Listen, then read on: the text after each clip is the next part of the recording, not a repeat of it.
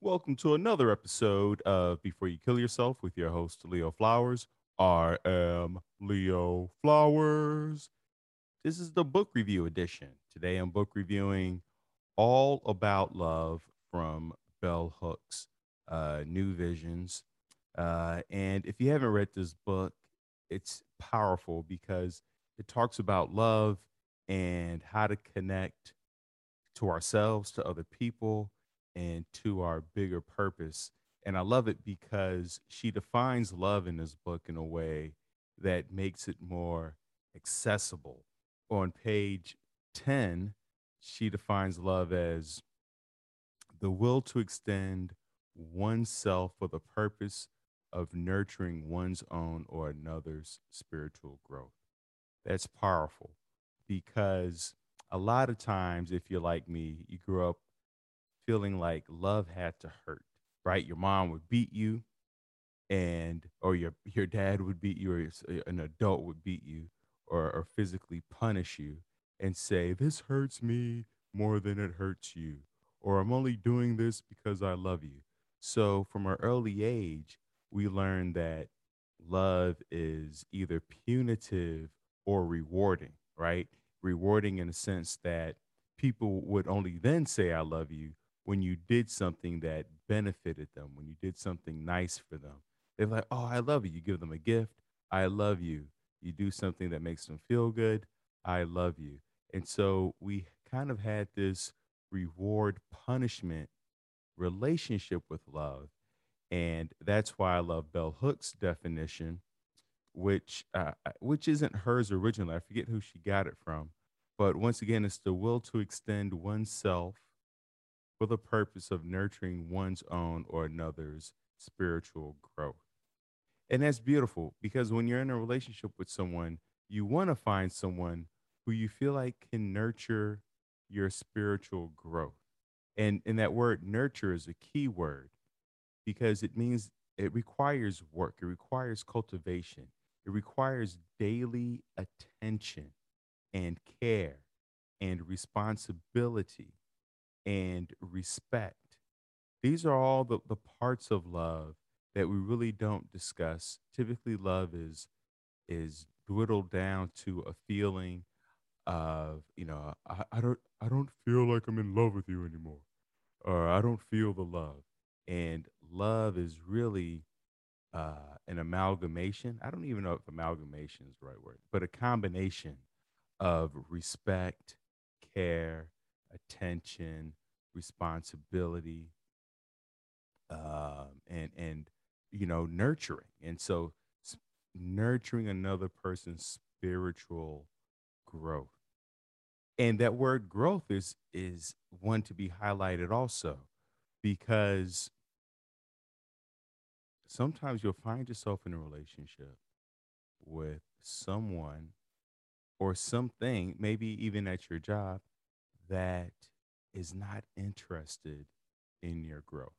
They might be intimidated, they might be fearful, they might um, be uh, sabotaging of your growth. So, to find someone who is nurturing of your growth and your spiritual growth, and, and spiritual to me denotes it, it, your internal growth, you exploring yourself, uh, being adventurous with your wants and needs and being able to express that that that's powerful right? Because because the truth is you could grow out of the relationship with yourself with your partner with your work. And when i say with yourself meaning that we're all you know running on a a paradigm or blueprint or routine of the way things need to be done.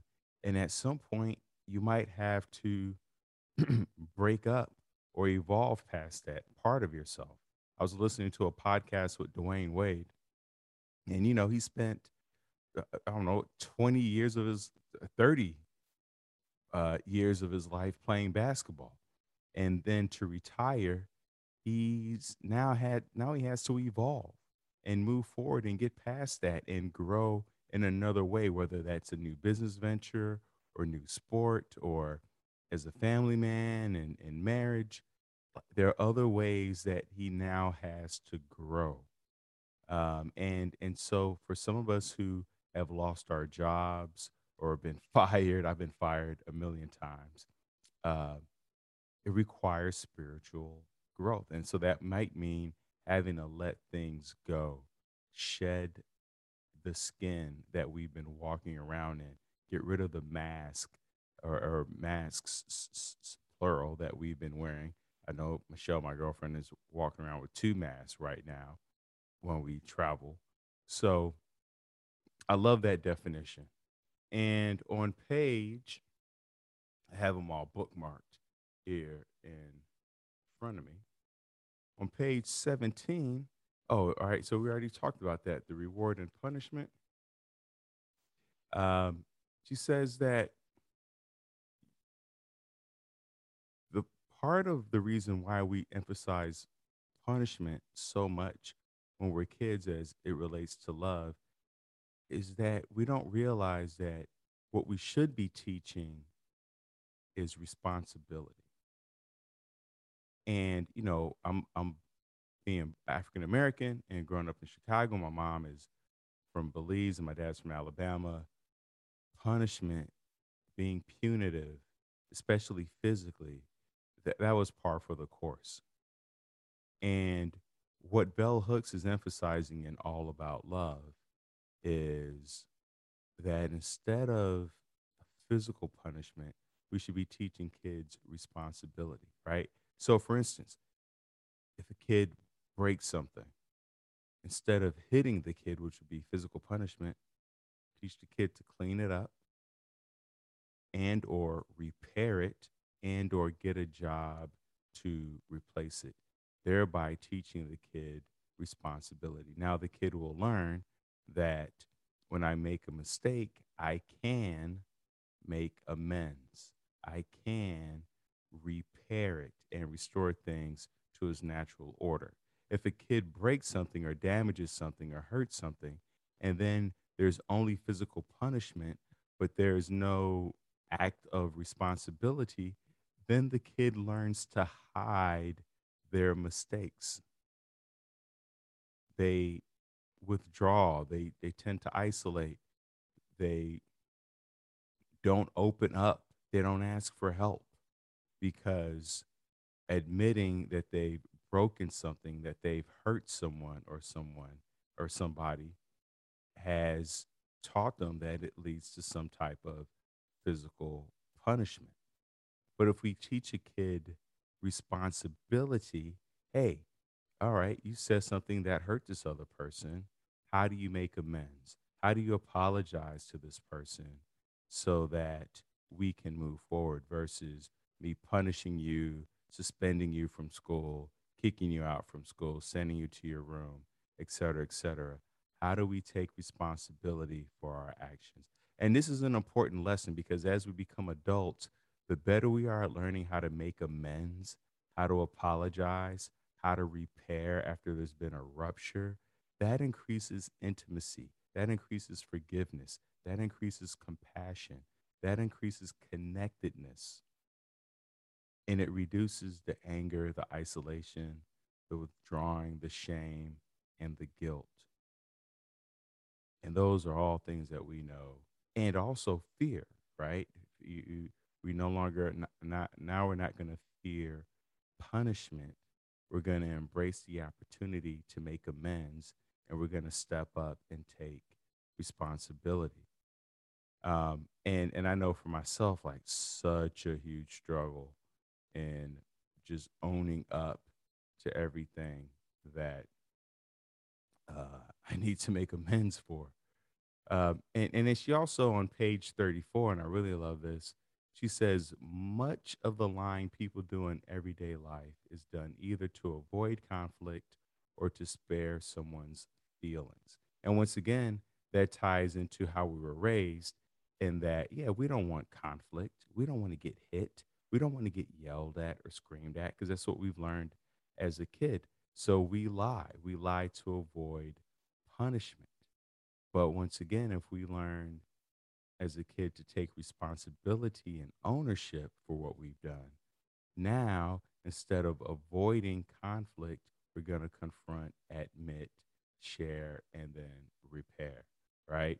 And so, also, you know, for people listening in, if you feel like someone has lied to you about something, this is an opportunity for us to have compassion for them, to understand that their history has been one of a punitive response when they told the truth, and the truth was something that, um, you know, was an admission of an error or a, a rupture that they have caused. And so they, they're trying to avoid that. So a lot of times the lying is out of fear and not out of disrespect or um you know because they think less than uh, of you or the relationship they're they're fearful of the consequences. So the better we get at uh, taking responsibility for what we've done and at admitting and, and sharing um, then the more intimate we can become which is also what bell hooks talks about uh, in the book all about love because that's the thing we all struggle. I hope we wanted some love. My my favorite part in the book on page 53, she says, if you do not love yourself, you will un, you will be unable to love anyone else. And that is a false. So I, I set that up all wrong. My apologies. In the book on page 53, and this is paperback that I that I have, uh, she talks about how we all heard the maxim, quote, if you do not love yourself, you will be unable to love anyone else. And she's saying that this is false. It's completely false because we only learn how to love in relationships with other people. We don't learn to love independently, right? Like you, like I, there's no way I can learn to love a plant or a pet unless I have a plant or a pet. And just because um, maybe I'm struggling with loving myself doesn't mean that um, I'm gonna that the, I'm gonna kill the plant. There are plenty of you know drug addicts and alcoholics who have green thumbs and have these beautiful gardens and uh, uh, pets and animals and, and things that they take care of, but they may be struggling with loving and taking care of themselves. So it, it's not true, and and so for people out there who are on this hamster wheel of self care and believing that, well, I can't be in a relationship until I, I clear up my addictions and I get all my resentments out the way and I make amends and I do A, B, and C and, and I'm this perfect human being. No, it's in relationships that we learn to grow, that we learn to nurture, that we learn to love, that we learn responsibility that we learn to show up for each other, right? Um, there on page 136, Bell Hooks says there is no special love exclusively reserved for romantic partners. Genuine love is the foundation of our engagement with ourselves, with family, with friends, with partners, with everyone we choose to love.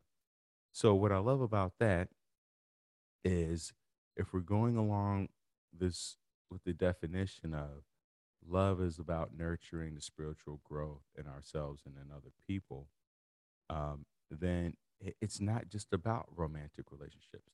It's also about friendships. It's also about work relationships. Every relationship that you have can fall and and hopefully would fall under that category. And and that's a good way to wean out what relationships you want to nurture and which ones maybe you want to take a few steps back from.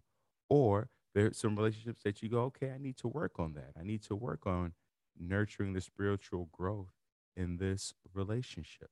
Because once again it's not exclusively reserved for romantic partners right genuine love is the foundation of our engagement with ourselves family friends with partners and with everyone we choose to love. Choose to love. Choose to love. So, love is a choice. It's not something that is uh, you know, granted from the gods or, uh, you know, in the stars. It's a choice.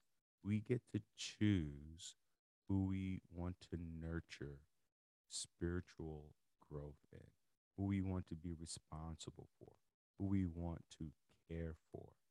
Um, these are choices. So we're not at odds to the butterfly feelings in our stomach, which, you know, Bell Hooks, I love. She talks about that. That's more of a cathexis. I don't know if I'm pronouncing that word right, but she says that this idea of being drawn to someone is not love. When we, we it's more of a cathexis, C A T H X I S, I believe, and and and a cathexis is just based on our programming, and it doesn't mean that we have to support it or and go on that path. Like there are times where I'm craving donuts, right? But I'm drawn to donuts. But it doesn't mean that I should eat the donuts. It's just something I'm drawn to based off my conditioning. But love, as Bell Hooks describe it, is a choice. A choice, right?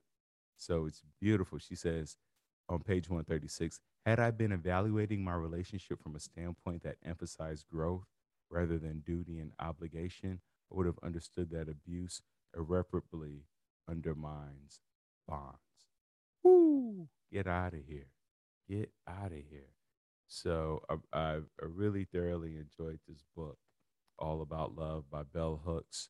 Um, and on page 191, she talks about how love makes us feel more alive. Living in a state of lovelessness, we feel we might as well be dead. It's true. And she quotes this guy, Erich Fromm, who says, Why is the human race um, so enamored? Why, why are we so into necrophilia over biophilia? And, and I want to I want to hang my hat on that for a second. You know, so necrophilia is, you know, the, the uh, attraction to dead bodies, and biophilia is the affinity for life. And it's true because when someone dies, oh my God, we all gather around. We throw a funeral, we throw a funeral. that would be funny. Throw a funeral. Uh, we have a funeral, we have a wake, and there's roses and condolences, and people get up and talk about how much they love this person. So, in a way, we are more into necrophilia. We are more attracted to dead bodies because when that person was alive, nobody, you know, and they threw a party. They're like, "It's my birthday." How many people showed up? Not even half of those people, uh, right?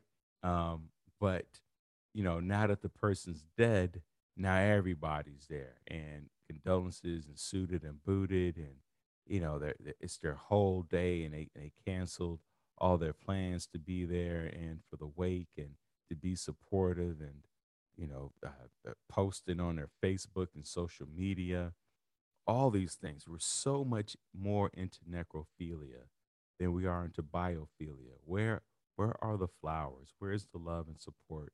Where were all these people when this person was alive? Right? You know, eh, when I when you called, where where were the, the people who responded to the phone calls late at night or to help help this person move or to listen to their pain and sorrows?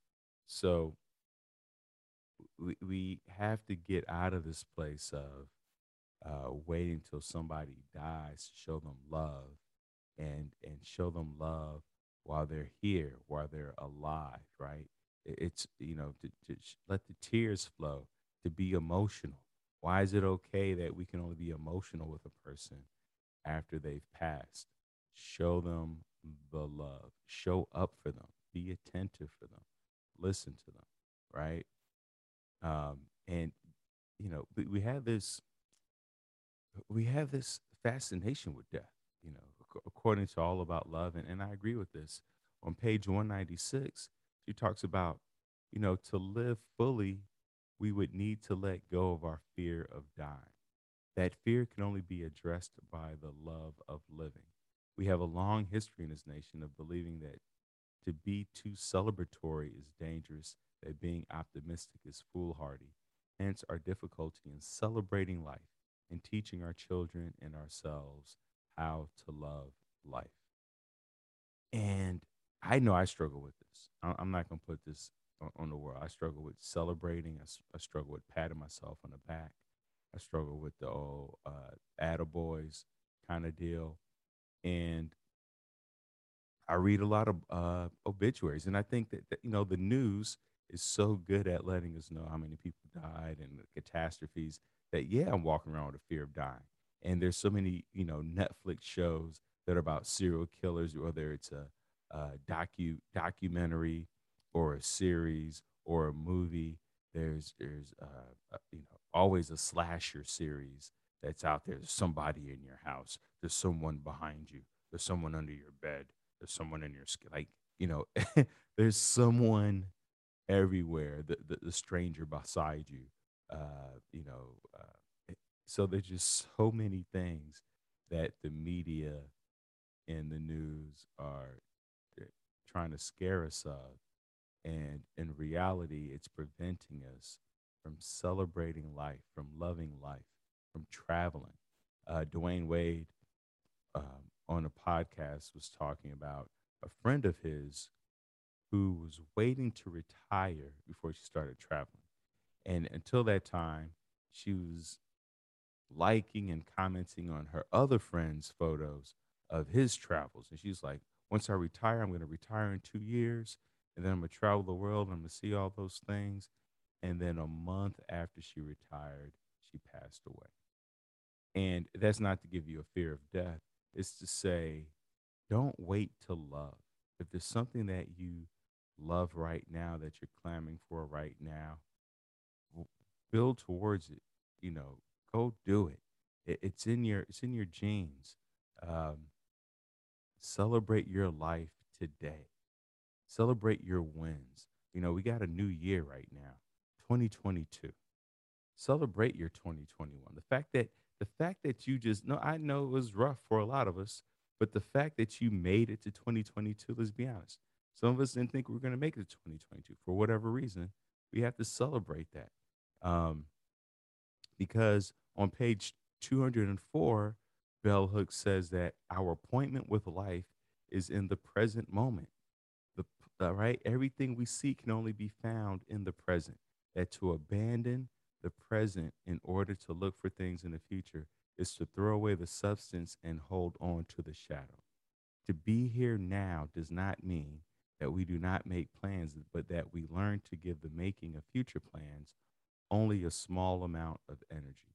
And once future plans are made, we release our attachment to them. I love that, right? Because accepting death with love means we embrace the reality of the unexpected, of experiences over which we have no control. Love empowers us to surrender. I love that, right? So we have to let go of the, the future, forget about the past, and be in the present because that is what matters. And, and love where we are now so that we're not worried about what's going to happen a week from now or 10 years from now or regret what's happened in the past. Love the moment that you're in. Take in the sights, take in the smells. Look around you. Notice things that you haven't seen before. What do you hear that you haven't heard before? What do you taste? What do you smell? What, what are those olfactory senses kicking up? I bought some eucalyptus leaves that I hung upside down in my shower. Shout out to Justin May Peluso for that idea. And now every time I get in the shower, I get this cool scent of eucalyptus. It's the, it's the best smell in the world. And it wakes me up and it brings me into the present moment. This is the importance of getting outside hearing the birds, even hearing traffic, you know, depending on where you are, or a babbling brook, or the waterfalls, or waves, to see the sun set or or rise. Always. For some reason, always, anytime I say sunset first, I'm like, wait, what's the other one? If I say sunrise, I, I know what the other one uh, is. But but that's what it's about. It's about loving the present moment. And I know that some of us might be suffering, and right now it's so painful. On page 210 in the uh, paperback edition of All About Love, addi- I say addiction edition of, of All About Love, uh, my boy James Baldwin, she quotes James Baldwin, and this is from his book, The Fire Next Time. He says, I do not mean to be sentimental about suffering. But people who cannot suffer can never grow up, can never discover who they are. End quote. Growing up, and I'm going to continue reading from the, the, the paragraph. Growing up is at heart the process of learning to take responsibility for whatever happens in your life. To choose growth is to embrace a love that heals. I listen. I know that the suffering hurts, but if we're lucky, we get to choose our suffering. You know, I try to get my my not try. My intention is to get 10,000 steps in a day. And there are days where I don't want to do it. And there's a, a mental suffering. However, after I do it, uh, uh, no more suffering for Leo Flowers. There's only peace and tranquility. However, that peace and tranquility does not doesn't last. It doesn't last at all, right? Um, but suffering is a part of life, and it's a part of love. So this don't it, it you know I don't want to sell you on when we love everything is peaches and roses. Suffering is a part of growth. It's a part of that spiritual growth that we talked about in the beginning, and it's a part of love, right? And this is also on page 210 in All About Love. She says, and while it has been crucial for collective self recovery that we have exposed and continue to, to expose dysfunction, it is equally important to revel in and celebrate its absence. And so here she's talking about the fact that on television and media, there are so many displays of dysfunctional families. And the issue with that is it makes us feel like there are no loving or functional families in existence. I feel like every family is a soap opera family where they look good on the outside and they're killing each other on the inside or killing themselves on the inside, whether it's food, drugs, alcohol, sex, right? And because of this these lack of role models of loving and functional families, we tend to think that dysfunction is par for the course, that is ubiquitous, that we're all experiencing that. And it's not true. And it makes us settle for less, right? And so Bell Hooks says, unless we can all imagine a world in which the family is not dysfunctional, but is instead a place where love abounds, we doom family life to be always and only a site of woundedness. Ooh, woundedness. She goes on to say, in functional families, individuals face conflict, contradictions, times of unhappiness, and suffering, just like dysfunctional families do. The difference lies in how these issues are confronted and resolved, and how everyone copes in moments of crisis. Healthy families resolve conflict without coercion, shaming, or violence. I want to highlight that last sentence. Healthy families resolve conflict without coercion, shaming, or violence. Right? And and that's beautiful. How does your family resolve conflict? How do you resolve conflict? Are you using force? Are you blaming and shaming? Are you physically threatening people? Or or are you actually having intimate conversations and being vulnerable and leading with emotions and sharing and working collaboratively on how to repair and restore whatever's happened in the relationship. Because if there's coercion and force and, and blame, then what happens is we experience shame. And when we experience shame in a relationship, whether it's uh, with a romantic partner or at home or growing up, then we're going to isolate and withdraw. We're, not going to share. And so we need that therapeutic dialogue uh, and, and to empty the ego so that we can connect, right? And on page 217, she talks about when we judge, we are less able to forgive. And I highlight that because if we grew up with shame, then we learn how to shame others. And then we also learn how to shame ourselves. And shame breaks and weakens us, keeping us away from the wholeness healing offers. When we practice forgiveness, we let go of shame. Embedded in our shame is always a sense of being unworthy. It separates. Compassion and forgiveness reconnects us. So, a lot of times, you know, I know for myself, I experience so much shame over my eating or other habits that I'm trying to break. And the way to reconnect with myself and to reconnect with others is through compassion and forgiveness. And compassion can look like just understanding of, I understand, Leo, why you did A, B, and C. You, you did that because of B, E, and F, right? And whatever that is. So, for instance, I know that when I don't get a good night's sleep or my routine is off or I ate something that, you know, might uh, dysregulate me or cause some type of irritation or allergy, it can it can affect my mental clarity and my mood. And so the ability to make amends both to ourselves and to others is the gift compassion and forgiveness offers us. It is a process of emptying out wherein we let go all the waste so that there's a clear place within where we can see the other as ourself. This is such a, a powerful book, you know, because at the end of this book, you, you're left feeling hopeful and optimistic, right? And uh, and also she talks about sensuality, but we're not going to go into that.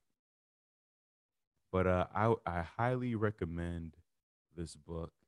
Um, at the end on page 230, because I know a lot of people who are, if you are wanting to find love, right? You're seeking love, if you're feeling unloved, uh, then there's also some suffering that goes with that, feelings of loneliness. And uh, therefore, you're probably not experiencing any sense of peace, which is what we all love also. And on page 230, she talks about peace is found not in the absence of challenge, but in our own capacity to be with hardship without judgment, prejudice, and resistance we discover that we have the energy and the faith to heal ourselves and the world through an open heartedness in this movement. End quote. This is beautiful because what she's saying here is that you have, that we have inside of us the energy and faith to heal ourselves and the world through an open heartedness. All we have to just show up with an open heart we have to, that means a bit of vulnerability, which I know in some circles can be uh, a, a sign of weakness or naivete. But when we show up with an open heart, right, and and realize and accept that it's going to be challenging. Remember, she said peace is found not in the absence of challenge, but in our own capacity to be with hardship without judgment. So it is peace is found in challenging situations, but not judging it, right? And can we sit with it? Can we sit with the fact that this is challenging? Not impossible. There's some things that are impossible, right? But if it's challenging, peace is found in your ability to sit with it and to be with it and not judge it. No prejudice, no resistance, accepting that this is challenging and we're going to move forward anyway. Because in that, we'll find that we have the energy and the faith to heal ourselves and the world around us. And and that's where I'm going to end the book review right there. This book all about all about love by Bell Hooks is a powerful book. Quick read. I wouldn't say a quick read because there's so many things I highlighted. It's a short book. It's uh, 237 pages. But there's so many things that I, I highlighted and took notes on and that I had to marinate on and, and think about. And, um, and it's definitely a book I'm going to read a few more times. Um, so check it out. And thank you for tuning in to another episode of Before You Kill Yourself, the book review uh, edition. Remember, this podcast is not a substitute for you going to get help, for you calling the 1 800 SUI CIDE or 1 800 273 TALKS or the other phone numbers that if you are listening via podcast that are listed in the show notes. I'll also put a few numbers in the YouTube uh, video for this. Please subscribe, share, like, thumbs up, and let's get to tomorrow together.